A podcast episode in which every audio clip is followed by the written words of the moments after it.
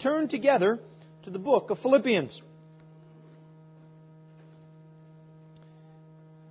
Our text this morning is chapter 2, the first four verses of the book of Philippians. If you would please give attention to the reading of the very Word of God. It is inerrant, it is authoritative, and it is sufficient. Philippians chapter 2.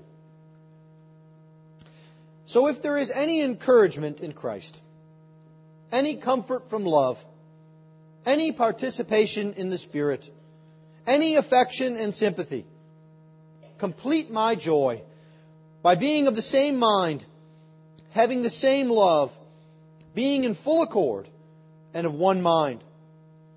Do nothing from rivalry or conceit, but in humility count others more significant than yourselves. Let each one of you look not only to his own interests, but also to the interests of others. Thus far, the reading of God's Word. Let us now go before his throne of grace and ask his blessing upon his Word. Heavenly Father, Lord, we pray that you would condescend to meet with us this morning that by your Holy Spirit you would illumine your word to our minds and our hearts, that you would convict us of sin, that you would encourage us on to love and good deeds, that we, O Lord, would do your will. We ask all this in Christ's name. Amen.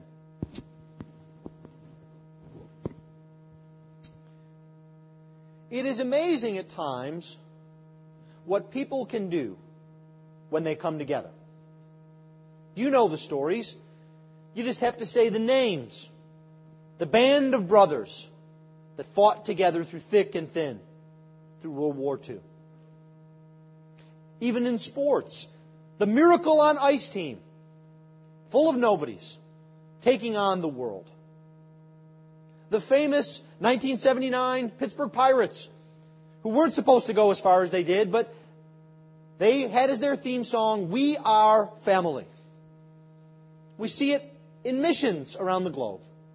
We see it in families and in neighborhoods. As people come together and are united around a common goal. That's some of what is happening here this morning in this text that Paul has for us. But what we will see this morning is that as people come together around the Lord Jesus Christ, it is not just things that they can do that are important. It is who they are and become in Christ that is important. This, in my opinion, is the linchpin of the book of Philippians. It's perhaps one of the most important doctrines and subjects in all of the scripture concerning the church. It is the doctrine of the unity of God's people as they gather around the Lord Jesus Christ. It is something that the Lord has for us as we embark, as I have mentioned before, on our next stage of ministry. We must keep this in the forefront of our minds. It is a critical word in the life of our congregation today. And so, what I would like us to see then are three things. First, I would like us to see Paul's exhortation to unity. Exhortation, kids, is a, is a fancy word for command that begins with E and matches the other two points. Paul's command or exhortation to unity. Then we will look at the essentials of unity. What does it mean to be united? And then finally, we will see expressions of unity in the life and the congregation of the Lord Jesus Christ. Well, let us look first then at Paul's exhortation to unity. It begins in familiar fashion so if there is any encouragement in Christ, that so is that famous word in the Greek Bible, therefore. So, therefore. And as soon as we see it, we do what? We look back and we see what the therefore is there for. And so we remind ourselves that Paul has just been speaking about the greatness of life in Christ and what it means to live a worthy life. He's just laid that out for us.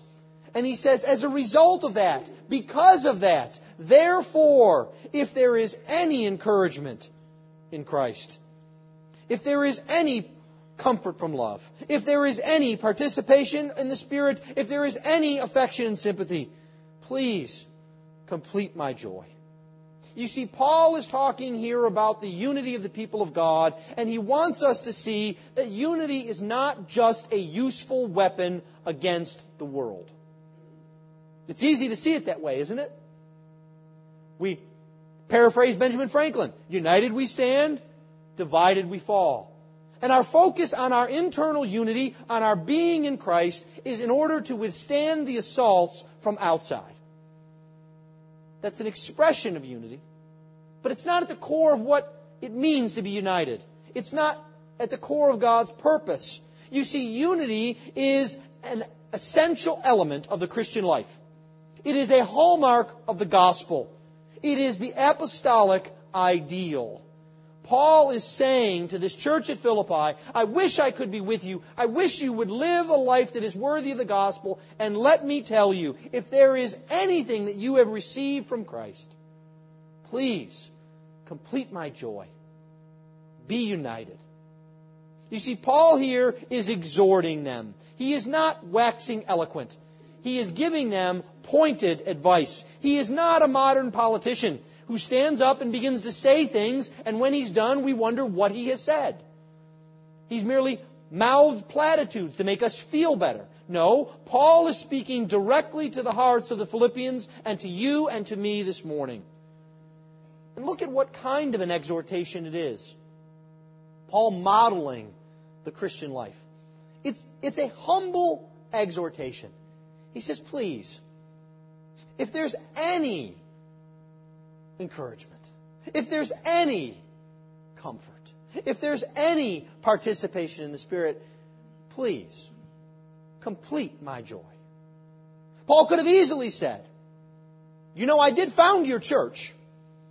You know, I am working hard here. You know, I am out on the mission field. You know, I am an apostle.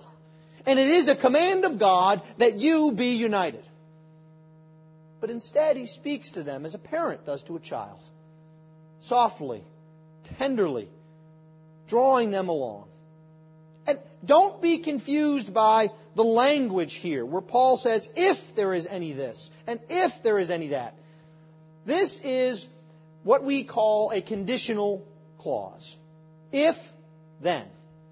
And sometimes you use if when you're not sure if something is true. If the Astros win the World Series. Well, maybe that's a case of if you're pretty sure it's not going to be true. There are other times when you say, if, and you know it's true. You think about its truth. Listen, if you are a mother, then you know the love for a child. Well, you're speaking to a mother. It's not a, well, I wonder really if she is. No, we know she is. And here Paul says, I know you have encouragement from Christ. I know you have comfort, and I want to remind you of it. And you see, he gives this exhortation here, starting by telling them if there is any encouragement in Christ, if Jesus Christ has come alongside you, this is a motivation to unity. This word here for encouragement is a word that you well know. You may even know the Greek word it's used so often. It's the word that's used for helper or comforter, paraclete. It's the word often used of the Holy Spirit, of one who comes alongside and encourages, exhorts, pushes on. And Paul says, if you have had Christ come alongside you, if you have benefits from the Lord Jesus Christ, then this should motivate you on to unity in Christ. You see, if you have experienced Jesus' help in your life, if you have experienced the blessings by being united in union with Christ, then don't you desire then what Jesus desires? You see, his main emphasis in his high priestly prayer, John 17, was that we would be one, even as the Father and He are one. This should spur you on to give back all that Jesus has given to you. to reflect His glory, to respond as He would respond. It also reminds us of something else. Something that I think we like to block out. We like to think of our sins as a violation merely of God's law, of a code, of religious regulations. And all of that is true. But sin is more than that. Sin is a violation of our relationship with Jesus Christ as much as it is a violation of God's law. It is a pushing away from Christ. It is not understanding how we are united with Him, who we are in Christ. And so Paul says, if there is any encouragement that you have gotten from the Lord Jesus, please be united. But it's not just encouragement that you have from Christ, it's also comfort, if there is any comfort of love. I think specifically here in context, Paul is speaking about the comfort of the love of Christ. He is telling you and me, if we know forgiveness, if we know forgiveness in the love of Christ, then that forgiveness constrains us to seek after God's heart. Because you see, all of our good flows out of the good of God. What He places in our lives, how He renews our natures. And this just makes practical sense if we think about it. It is when we are loved and when we feel secure that we act for others, isn't it? When we're concerned or worried or scared, it's very difficult to think of someone else first. But when you have, for example, a wife in a marriage who knows that her husband loves her, who knows that she is secure, who knows she doesn't have to walk on eggshells, who knows that he has her best interest at heart, that love showers out tenfold on the children because she's secure. We see it in our relationships with others as well. When we know that we are secure and loved, we cannot help but pour that out on others. This is the kind of comfort that the love of Jesus Christ brings to the church. But it's not just encouragement. It's not just comfort. It's also another one of our familiar words, participation or fellowship, koinonia, in the Spirit. You see, Paul says the fact that you are in fellowship with the Spirit means that you are in communion with other believers, and that implies unity. You see, you have this gift of God. Do not fritter it away. Do not ignore it. Do not waste it. Put it to work. If there is any fellowship with the Spirit, then indeed there is communion with everyone else who is in Christ and has fellowship with the Spirit. You see, the purpose of the work of the Spirit is to bring about unity. Paul says this in 1 Corinthians chapter 12 and verse 13. He says, For in one Spirit we were all baptized into how many bodies? One. Well, you don't know our differences, Paul. No, whether Jews or Greeks, slave or free, and all were made to drink of one Spirit. If you have the fellowship of the Spirit, you have the fellowship of God's people. You are united with them. Do you take this kind of fellowship?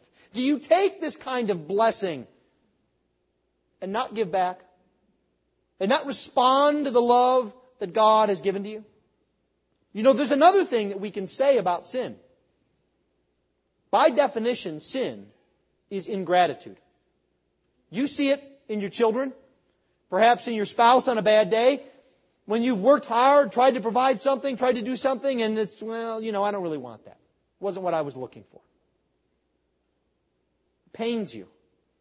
It strains your relationship if it goes on long enough, doesn't it? You see, that's the nature of sin. It drives us from the Lord Jesus Christ. And so when Paul says, I want you to complete my joy and be united, he's really saying, I want you to be in a closer, deeper relationship with Jesus. It's essential. I want you to notice something else. Maybe you have seen it. Oftentimes, the benediction that will be given at the end of the service is, May the grace of the Lord Jesus Christ and the love of God and the fellowship of the Holy Spirit be with you now and forever. Now that you've just heard that, look at verse 1 of chapter 2. If there is any encouragement, advocate, paraclete in Christ, if there is any comfort of love, if there is any fellowship of the Spirit, complete my joy. Do you see how God in His grace and His wisdom equips us to deal with each other? He knows we can't do it without His help. He knows He must give us His grace. He knows He must prepare us to live shoulder to shoulder in close quarters. And He does this by His grace. We're built up not just by our relationship with God, but also by our relationship with each other. Because you'll see Paul doesn't stop simply speaking about what the Lord has done. He says, if there is any affection and sympathy. These two words here are related, but they're a bit different. Affection is the source. It is the root of this feeling. It is quite literally in Greek thought the way we think of the heart. When we see on a bumper sticker, I heart New York or dogs or cats. We think somehow of love springing out from the heart. So much so that on Valentine's Day, schools across the country, people give out little red hearts. Does it matter that in reality it's not quite a perfectly shaped, nice looking organ? That's what we think about. And the Greeks understood this because for them, the heart was their guts. It was their intestines. The fire in the belly. That's the source of this. But it has its outward fruit. It has expression among the people because that is what the sympathy is. You see, we don't just have love abstractly as something we think about. It flows out from us to others.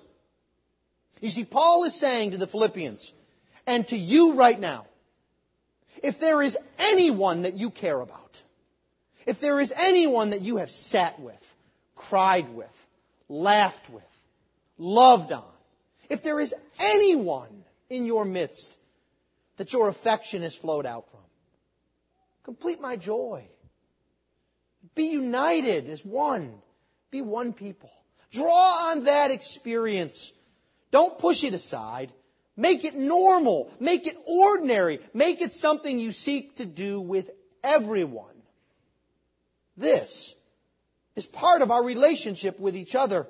It is the subjective side of salvation. Paul has talked a bit about the objective side of salvation, what Jesus Christ has done, how he has brought us from, from death to life, how he has renewed us, how we have forgiveness of sins. And now here Paul says there's a subjective side too, because you do have a new heart.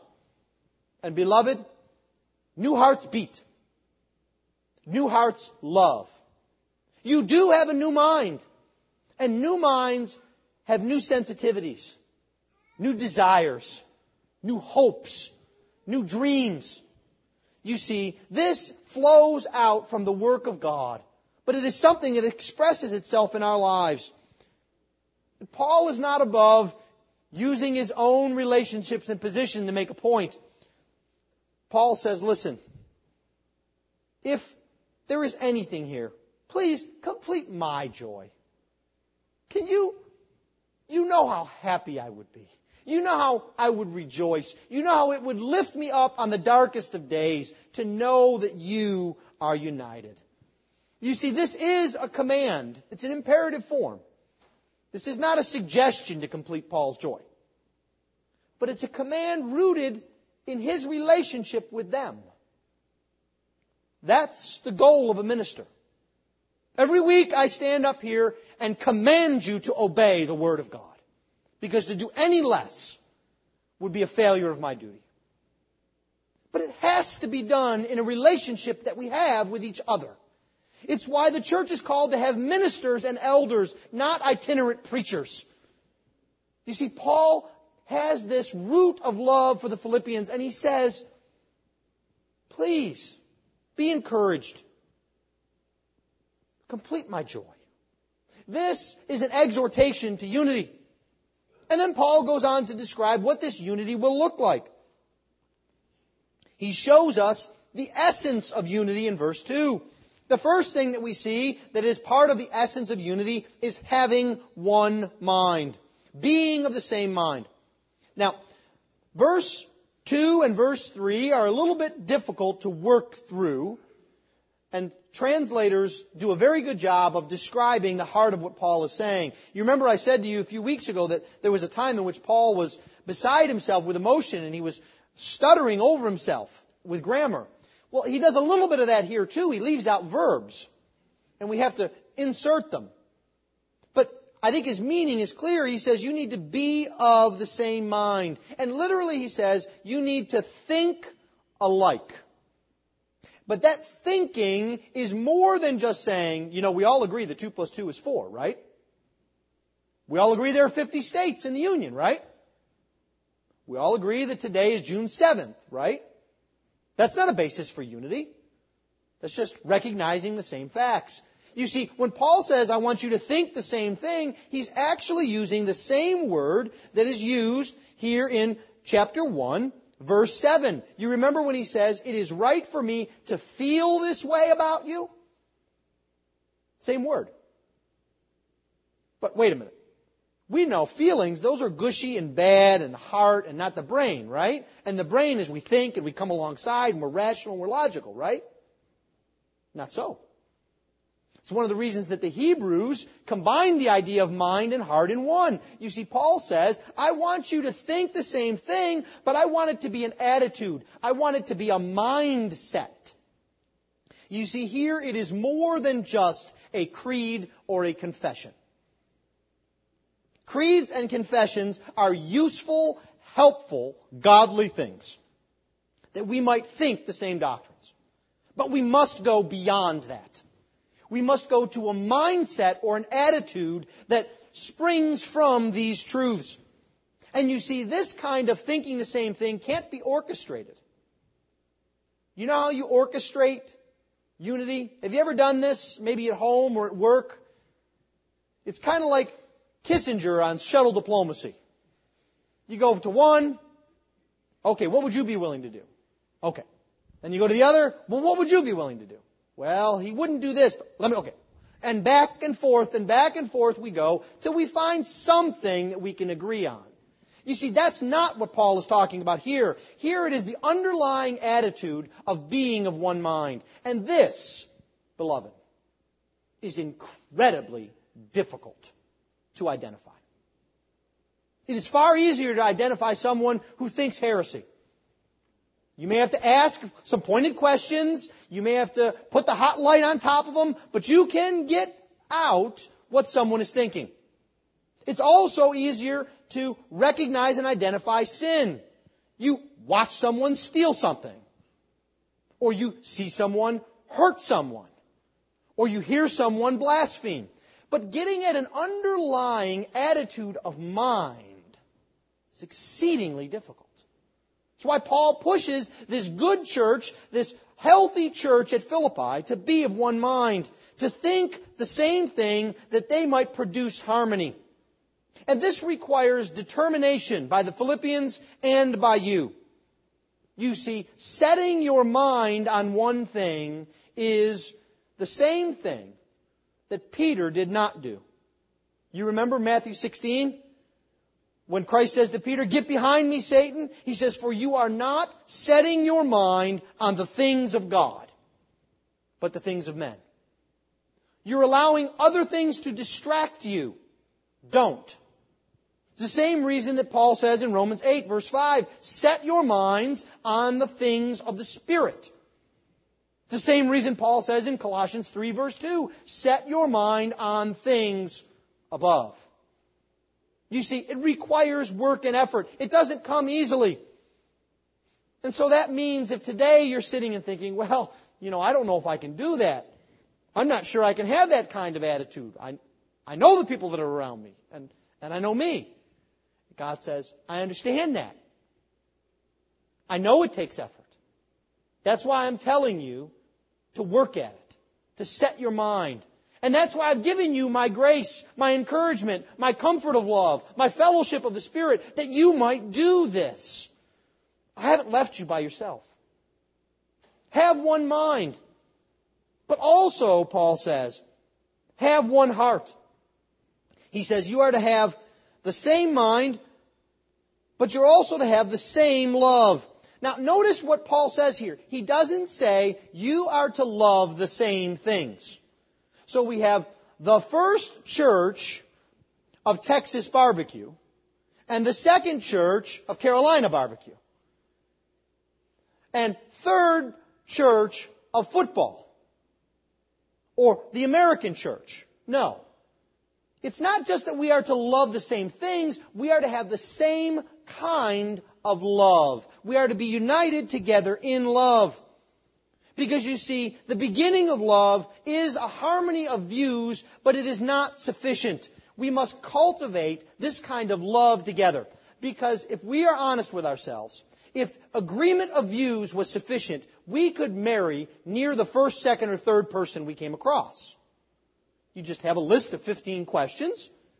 You rattle them off. You figure out what the percentage of agreement is, and you get married. How many of you did that? No, you cultivate a love. You get to know that person. You know their likes. You know their fears. You know their weaknesses and their strengths. This is what the church is called to do, to be united. You see, this is almost a prerequisite to thinking the same things. Because if you don't have an affection, a love cultivated for one another, you won't be concerned about the same things. And so our hearts must be joined in a kind of mutual affection. It's kind of like congregational singing. It doesn't help when everybody sings, even the same words, at different times. And I'm not talking about a round. We're not going to break into row, row, row your boat. No, I mean when everybody's just a half beat off. It kind of grates on you, doesn't it?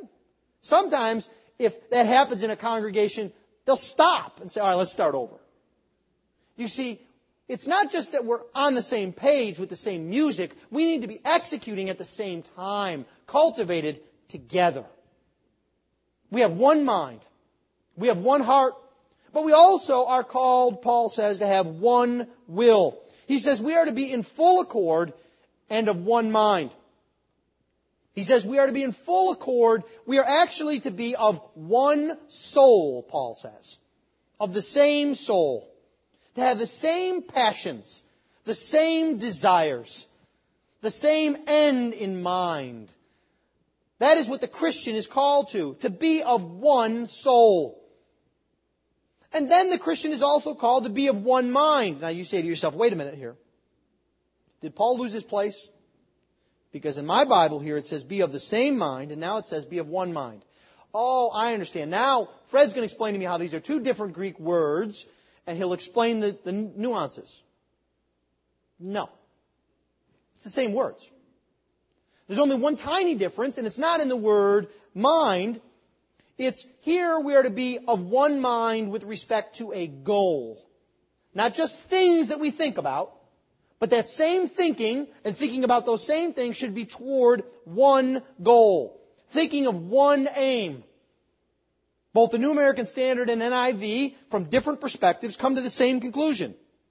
Intent on the same thing, they say. It is one purpose, one aim. Why is this? Why such an emphasis on being, thinking the same things, feeling the same things, desiring the same things? If you haven't noticed, all three parts of man are there. Mind, heart, and will. Why do all of these things need to be aligned? It's because disunity is the most fearful thing in a church it can destroy a church. You may say to yourself, well, that's okay. We're a healthy church. We're just planted for this next stage of ministry. We've got people involved in ministry. We have teachers. We have preachers. We have Sunday school teachers. We have people involved with teaching our children. We want to reach our community. We're going to start VBS soon we shouldn't be concerned about that. This is a problem for sick, bad, unhealthy churches. No. Disunity is most dangerous for a healthy church. Why? I thought it was sick, bad churches that had problems. No. Think about it. What marks a healthy church? People wanting to do things. People wanting to make an impact for the kingdom. People having ideas and acting on them. People wanting to spend their lives for Christ. This is where disunity can show up because there's activity. You see, there's a greater danger of collision when there's movement. Objects sitting around like slugs don't bounce into each other. The more movement there is, the more chance of friction. The more desire there is to reach the community, the more oomph to that, the more chances that that will take different expressions. And if we do not come together on that, do not put each other first on that, that can cause friction and disunity. You see, it's something to be aware of, not to despair of, but to be aware of. To think and be pointed toward what the Lord would have us do. You see, when we have this sense of earnestness, the fact that beliefs actually do matter, that the truth does matter, and that we need to carry out this mission, that is when we must be on our guard against disunity. Because the solution is not to give up and say, well, then maybe truth doesn't matter. Maybe we shouldn't do anything. Maybe we should take the friction away. No. We just need to apply the biblical principles here. So, what does this then look like in the life of the church? What is the expression of unity that shows up here in our passage? I think it's two things. Three things. First, a right aim. Second, a right assessment. And third, a right action. Paul says, do nothing from rivalry or conceit. But in humility, count others more significant than yourself. You see, unity expresses itself in having the right aim for our actions and our goals and our activity. But Paul hits two big ones right away. He says, first, do not be selfish. Do not do it through rivalry. Same word that was used before about those who preached Christ for rivalry and strife, so that they could be one up on everybody else, so that they could be first. They were concerned about what it brought to them. You see, Paul says, you cannot do the work of the church of the Lord Jesus Christ through rivalry. How do we know that? Galatians 5:20 tells us that rivalry or strife is a work of the flesh. It does not come from the spirit. We cannot go forward worrying about how we are first at all times. Now, I want you to notice something else that Paul does here that is very interesting and is oftentimes not rewarded in our society. Paul is pointing out yet again the importance of motives as opposed to the importance of results. Do you notice that? Paul is not concerned just simply that the stuff gets done. And however it gets done, and however many body bags are on the side, go for it. No. Paul is pointing here directly to the motives that they have in getting the work of the ministry done. He says, that is critical and important. We are not to be selfish. We're also not to do things through conceit. This word for conceit here is a very colorful and interesting word. It's actually two Greek words that are stuck together to make a new one. It's the word for glory or worth or honor with the word for worthless or vain or empty stuck together. That's why you get kind of an old King James-ish word, vainglory, out of it. I believe he's a character in Pilgrim's Progress. What this kind of glory, what does this kind of glory look like? It's the kind of glory that is empty. It doesn't build anyone else up. It's only thinking about the self. It does not shine light on the Savior, but rather seeks to have our own benefits, our own personalities put forward. Paul says you can't do that and be united. You can't. It's bound to lead to rivalry. These two things will feed on themselves. He says, rather instead, the right aim that you should have is one of humility. He says, do nothing from rivalry or conceit, but in humility count others. What does this mean, humility?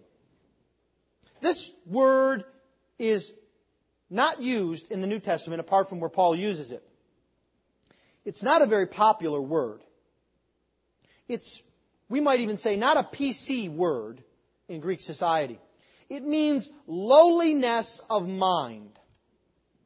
And if you were hanging around Athens or the amphitheater in Corinth or in Sparta, and you said, I want to cultivate humility, they would laugh at you. You want to be a slave? You want to be someone who's worthless? You want to be somebody with no self-esteem at all? Who are you kidding? But you see, Paul takes this word that would have no virtue in it in Greek society, and he says, what the kingdom of Christ is about is turning society on its head. And the way it gets turned on its head starts with our attitude. We cultivate humility of mind. And you see, it makes us come to grips with the fact that sanctification in the church is the aim, not the solution. We cannot stand back and say, well, you know, if only he were more holy, I'm sure we could get along. If only she were far more read in her Bible, I'm sure we could work together. If only they were more committed to prayer, then maybe we would have something in common. You see, that's not the way of the cross. That's not the way of the Christian. We are to have aims in mind that put others first, that fo- focus us on the Lord Jesus Christ. But we don't just see right aims, we also see a right assessment. This is involved with this humility. What do we mean by a right assessment? A right assessment seeks to look out at the church and see it as God sees it. To see the church as the beautiful bride of Christ, dressed up in the glorious grace of Jesus. It means I must think about others before myself, just as the Lord Jesus did. Now, it doesn't mean that I can't ever think about myself, because Paul does say, don't only think of yourself, but also think of others. Paul's not requiring of us that we jettison all of our loves and our desires and our hopes but he's saying we need to put others first. There have been article after article after article in the past year or two about how now today in America, and specifically this generation coming up, is the most narcissistic that the country has ever seen. And there are all kinds of statistics around this. And how people are concerned only with themselves and how they look and how they dress and how they will look in a given situation. There's a sense in which we can look at that and bemoan it. But there's also, have you thought about what a wonderful opportunity for the gospel that is? And how we can show such a sharp difference between the church of Jesus Christ and the world? How as an army of God we go forward putting others in front of ourselves, making sure his hair looks good even if mine is still messed up, making sure her dress is perfect even if mine is wrinkled. This is the call of the church of Jesus Christ to put others first, to put others' interests ahead of our own. And so you may ask yourself then, well, how do I apply this? It's very difficult to think about others as better than me. Because that's actually what Paul says. Superior. Better. He says, think of them in a surpassing way, like the peace that surpasses all understanding. Same word. The answer to that is a first-hand assessment. You see, when we are tempted to say, I can't think of him better than me because, quite frankly, I've watched him. But you see, what we've done here is we've just cut ourselves off from our own judgment. You see, who do you have first-hand knowledge of? Yourself. That's who you have first-hand knowledge of all the sin in a person's life. And so when you start to dig down in that, you become like Paul and you say in 1 Timothy 1:15 that you are the chief of sinners. Because you assume the best of others because of the work of God and you look down deep into your own life. And that allows you to make an assessment of humility. And that what God needs to do is work on me, not her, not him, not them. He needs to work on me. Well, you know that it's important to think the right things. It's important to feel the right things. But as I have said more than once, nobody grows in fuzzy land. And Paul knows that as well too. He says we must take the right actions to express unity. He says unity requires effort.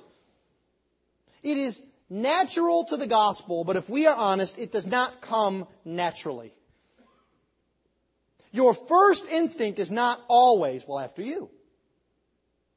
Well, why don't you take that only piece of pizza? I'm hungry, but you take it. it it's not our first reaction. The difference here between adults and children is that children haven't learned to hide it as well. That just bubbles over obviously and easily, and we point it out. But it doesn't come naturally to us, but it is natural to the gospel. So as we cultivate the gospel, this will show up in our lives. And you see, Paul wants this to show in an effort. You notice he wanted them to be united here in verse 27 of chapter 1. He wanted them to stand side by side. But this outward nature of unity begins with an inward character here in verse 2 of being united in the same mind with the same love. Unity requires your effort. Unity requires my effort. Do you notice here in verse 3 and verse 4 a little difference in tone? Do you notice in verse 4, Paul uses this word several times. Each. Own. Others. He says each person needs to look after their own interests. The responsibility is on you. It is individualistic. There is a singular sense to what Paul is saying. He had previously been speaking in the plural, and now he says, you need to express unity. One commentator puts it very well. Those of you that are visual thinkers. If we think of the steadfastness of the church as a line, facing the world, rebuffing attacks. Think of, on the other side of that line, two other points of a triangle. So a line coming down to a point.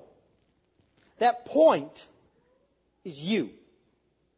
It is the individual. The church and its work depends upon unity, and unity depends upon you. Not the person next to you. Not the person down the street from you. You. We must cultivate unity in our own lives in order to be steadfast against a world that is in chaos and out of control. You see, the church is to be well in its being, not in general, not in the abstract, but specifically by living the gospel life of unity of mind, heart, and will, devoted to the task that Christ has placed before it. How important is this unity? Let me leave you with a quote. One man says, the chief indication of the prosperous condition of the church is when mutual agreement and brotherly love prevail. Do you know who wrote that? John Calvin. Theologian. University architect. Governmental official. Builder of the church. John Calvin says the most important thing is what Paul says is the most important thing. That you be of one mind. Have the same love. Have the same purpose moving forward as one army, the army of the Lord Jesus Christ.